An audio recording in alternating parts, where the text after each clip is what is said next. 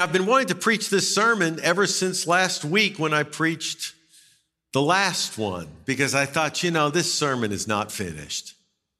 This sermon is not finished. The theme was do the right thing. And we want to do the right thing. It's important to do the right thing, but sometimes, sometimes the problem we feel is not so much the difficulty in doing the right thing, but in figuring out what the right thing is. In fact, Lyndon Johnson said something to that effect. You know, Lyndon Johnson was a man, well, he was a giant of a man, giant in virtues, and, well, he had his vices. And he did some incredible things. Think about how he advanced civil rights. Um, then there was the Great Society, and people debate whether that was a good move or not. He certainly intended it to be a good thing. And then we think about the Vietnam War. Whenever you think of Johnson, you think about the Vietnam War and the disaster of that war. Lyndon Johnson said, the problem is not doing the right thing. Knowing what the right thing is, that's the challenge. Now, I don't think that's quite right because actually doing the right thing sometimes is a problem. We face temptations. We're pressured in various ways. And it's not always easy to do the right thing. And that's what I talked about last week. But he is right when he says figuring out the right thing to do is not that simple. We've all experienced that. You know, whenever I think of that topic, I think about me as a young father. I mean, here I am, along with my young wife, Linda, having to raise three children, three daughters. There is no more important task for anyone than rearing their children. And so here we have three daughters, and Linda and I talked about it at the time, struggled with it at the time. We have three daughters, and we're committed to raising them well. We want to love them well, but we have absolutely no experience I mean, we've got this really important job with no experience. There were times I felt like, like as if Jerry Jones gave me a call to his office and he said, Paul, you know we need a new coach. Here's the playbook. Here's the keys to the locker room. Go win me some games. Now, what are the chances of me winning any games? I don't know anything about coaching a football team. Well, actually, actually, I do. Every time I watch a game, I pretty much know everything. Oh, those coaches, if they could just call the right plays. But you know, think about how complicated it is to actually lead a football team.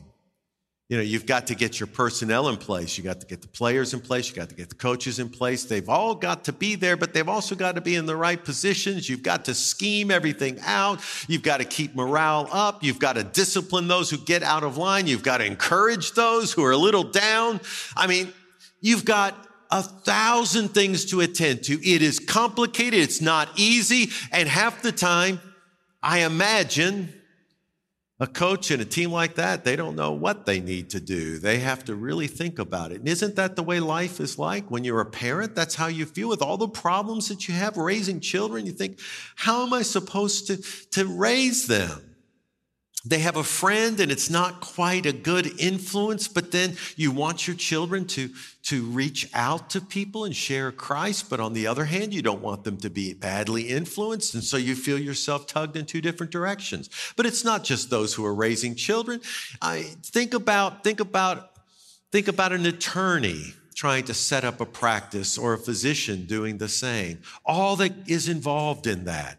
Someone who's a retail manager and you've got all the personnel decisions. You have to deal with clients. You've got to meet, you know, you've, you've got to worry about the cost of goods sold. You've got to meet your payroll. There are all sorts of things. We go on and on. Every area of life is complicated. So it's like, I'm ready, Lord. I'll do the right thing. But could you please tell me what the right thing is? Well, as a matter of fact, it can be hard to know what the right thing is, but it's not impossible. God doesn't just leave us in a lurch. We're not just adrift at sea with no guidance at all. There's a key word in this, and that word is wisdom. I want to read what Paul says in Ephesians 5, verses 15 through 17. Be very careful then how you live, not as unwise, but as wise, making the most of every opportunity because the days are evil. Therefore, do not be foolish, but understand what the Lord's will is. That's interesting.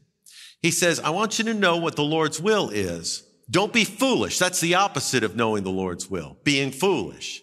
He doesn't say being ignorant, though foolishness is a kind of ignorance, but it's not simply a lack of information. It's a twist in our thinking and our values. He says, I want you to know what the Lord's will is, and that means you need wisdom. That's the word. We need wisdom to look at the complicated issues that we face and discern the right way. There's no rule book that tells us in many instances what we're supposed to do. In fact, in most instances, there's no simple rule book. You have to make a judgment call. You're having to deal with trade-offs. It's not easy, but Paul says you need wisdom. And in fact, in these verses, he's essentially saying you need to live intentionally. Don't be unwise, but wise, making the most of op- every opportunity. You need to intentionally, in wisdom, be setting your course. Why is that? Because the days are evil. That sounds a little dark. And I don't think Paul means to be dark as if, as if all of life is, is conducted in this, this environment of evil. I think he's talking about a certain current in the world. When Linda and I lived by the Gulf Coast, there were some friends that allowed us to use their home on Ono Island. Ono Island's a, a barrier island in, um, in, in, the uh, Gulf of Mexico. I almost forgot the name of the Gulf of Mexico. In the Gulf of Mexico, right off the coast of Alabama. And just behind this house, you have the Bayou of St. John, which sounds like it's a little creek, but it's not a creek. It's like a river that's there. And it is beautiful. And the house was, was fitted out with all sorts of recreational equipment, including paddle boats and, you know, things like that. So we would get out on the paddle boats into this bayou slash river and it was so fun. The water was wide open, the sky was clear. We enjoyed it so much. But if you weren't careful, the quiet, unnoticed current would take you further and further east. You wouldn't even be thinking about it. It seemed as if you were sitting still, but then you would look up and you realize you had gone way down this river and and you, you're thinking how i got to get back. I got to get back to my territory. And you start paddling hard against the current. Well that i think is what paul is saying. The days are evil. It doesn't mean everything is dark and gloomy. It means that there is a current that is at work in the world. And if you just live unwisely unintentionally and you simply allow yourself to go with the flow, you're not going to end up doing God's will. So we need wisdom and we need to live intentionally in that wisdom. And so, so we know the Lord's will and we're able to carry it out. Now, what that involves first is seeking wisdom, and the Bible's pretty clear about where we can find wisdom. There's a familiar passage. It's always read by preachers in this context, and I want to turn to it again, but I want to call your attention to something that is often missed. It's a passage in James chapter 1 where we're told what to do if we need wisdom. So in James 1, verses 5 through 8, listen to what he says. If any of you lacks wisdom, you should ask God. In other words, pray. You should ask God who gives generously to all without finding fault, and it will be given to you. But when you ask.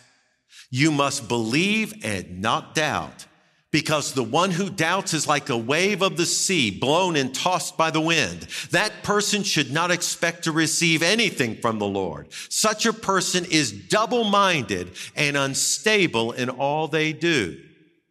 So he says you need to pray. Ask God for wisdom and God's going to give it to you. He's not going to nitpick you and find faults with you. God's going to give you the wisdom you need, but you have to pray in faith. What's the opposite of faith in this passage? It's instability and double mindedness. James is not saying you have to rev yourself up into thinking, okay, I'm going to pray for wisdom. God's going to give me wisdom. God's going to give me wisdom and, and have this positive thinking experience as you pray. That's not what he's talking about. What he's saying is you have to pray in the kind of faith that is settled on doing God's will. See, some people are double minded and they want to know what God would have them to do, but they're also holding out the option that if they don't really like it, they can find another source of help. They're not all in. And because they're not all in, they're not really praying with faith. There's unstable. They're going this way. They're going that. They're just looking to it for a solution that suits them. What James is saying is if you want God to answer your prayer, when you ask for wisdom, you need to, you need to come with God. I am all in. Whatever you say, whatever you show me to do, I'm willing to do it. Even if it's hard, even if it costs me, I'll do it. See, if we pray like that, then God will give us wisdom, the wisdom that we need in order to make the decisions that we need to make, do. Now, implied in all that, implied is a commitment to observe what the scriptures teach. It's never God's will for us to go against the teaching of the scriptures. So if I'm asking God for wisdom, I am also at the same time pouring into the scriptures to see if there's light to guide me there. It's the scripture that gives me wisdom. In fact, the psalmist in Psalm 119 says, I am wiser than all my, enem- than all my enemies because I meditate on your law or on Torah, your instruction. So we can be wise as we seek God and ask him for wisdom and listen to God, especially by, by turning to the scriptures.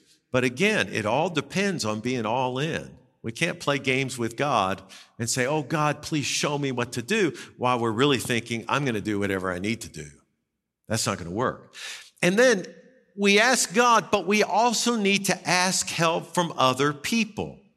So in Proverbs 2018, plans are established by seeking advice. So if you wage war, obtain counsel or guidance. If you're going to go into battle, if you've got a problem, then why don't you talk with someone who could actually give you some insight? You don't go talking with anyone, and you certainly don't talk with those who are only going to tell you what you want to hear. You go and you seek guidance from people who have wisdom themselves and sometimes specialist knowledge. And you may go to more than one as you keep talking with people. And, you know, how do you see this? What, what do you think the Lord would have me do? It's amazing how that clarifies things. It's good to talk with someone who knows you, knows your situation firsthand if you can. It's good to talk to experts. It's good to talk with people who you know are spiritual. I don't mean in some ethereal sense. I mean spiritual, like there's solid people who live by the word of God you seek counsel. And as you do that and you pray for God's wisdom, I promise you, it's happened in my life time and again. It's like insight begins to emerge. You begin to have a clarity about what you need to do. I'm almost tempted to say you get a peace about what to do, but that's not quite right. You know some people say that, that you shouldn't do anything unless you have a peace about it? Yes, but not quite. Not quite. Because see, here's the thing. Sometimes you might not have a peace about doing God's will just because you know it's going to involve conflict and you don't feel real peaceful about that. Maybe it's a situation where you're having to deal with something that is just unpleasant from every angle or painful from every angle. And there's no easy way out. Doing God's will is not going to make it easy. And so you feel a little unnerved by what you're facing. It might even be that you're, you're the sort that you're always second guessing yourself. And so to have a peace, well, you're not sure you have peace because I could be wrong. There are lots of reasons why you might not feel totally peaceful. Here's what I would say. As you pray and you seek counsel and you try to understand how God wants you to deal with this situation, you should wait until there's a sense that you, you know what the wise thing to do is, and you should hope for some peace.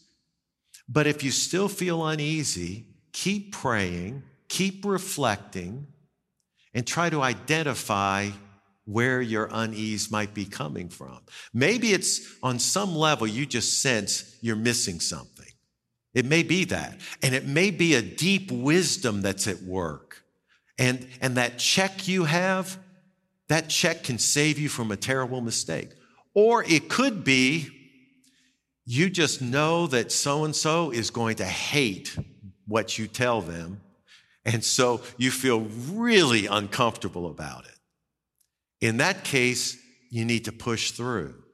So if you don't have peace, maybe the best piece of advice I could give would be this Wait until you either have a peace about it or until you know why you don't.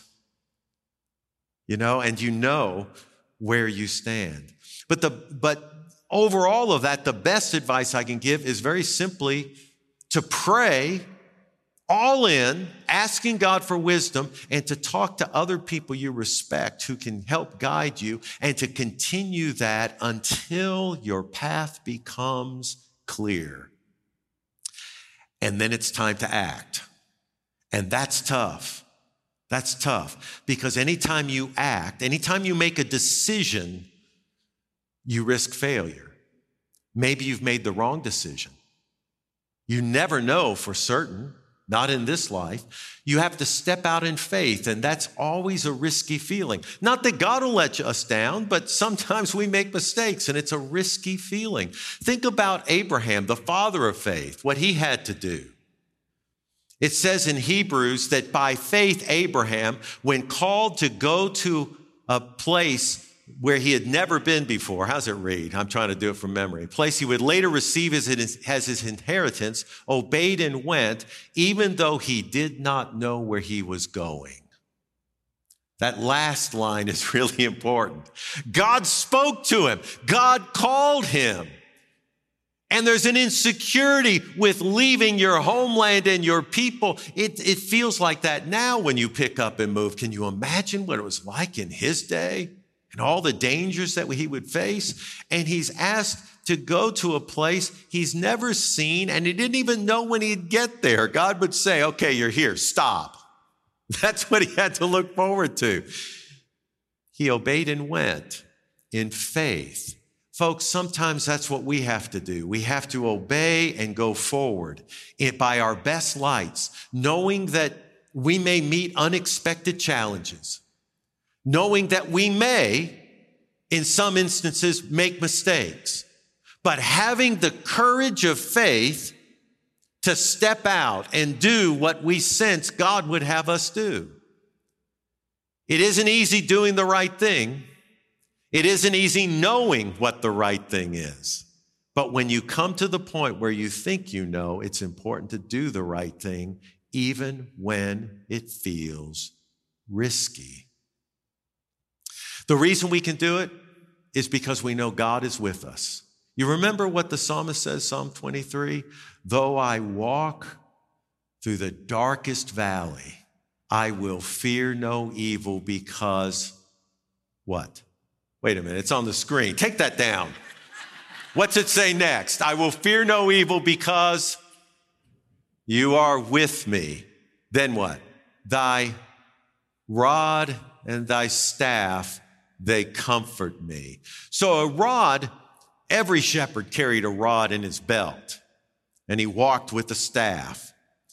The rod he would pull out and use against enemies when they attacked the flock. The staff he would use to prod the sheep to get them where they needed to go. I don't imagine the sheep much like that. Shepherd prods them. They start bleeping and getting all worked up and upset, but they needed to go where the shepherd saw they needed to go. The sheep are dumb. They didn't know. They need to be prodded. And so the psalmist says, God's my shepherd. And he's got a club to deal with my enemies. and he's got a staff to prod me when I need to be prodded. And you know what? I'm comforted by that, he says. That's a comfort to me. To know that God will fight my battles and God, God will set me straight when I make mistakes. See, if I believe that, if I trust that, then I can have the courage to act. Oh, listen, there are so many things. I think of family situations where they're complicated. We don't know what to do. And there are business decisions that have to be made, career decisions, complicated. We don't know what to do. There are relationships. We don't want to lose the relationship, but issues have been injected and we just don't know how to handle it. We're willing to do the right thing, but we're not sure of the right thing. Well, God does guide his people. He guides us through wisdom, primarily, just giving us wisdom. Pray. Pray all as one who's all in. Go to the scriptures and let the Spirit speak to you and give you insight. But then talk to others and let them pray with you and give you counsel. But know at the end of the day, it always feels risky. It always feels risky. But I can handle that. I can handle that if I know God is my shepherd and he'll club my enemies and he'll jab me, whatever's necessary, that I can do his will. Would you pray with me? Heavenly Father, we're trusting you in our lives. There's so many things that we encounter. We don't know what to do, but we know that you are the good God who leads us in the way. And we pray that you would lead us always in the path you have chosen for us. In Christ's name, amen.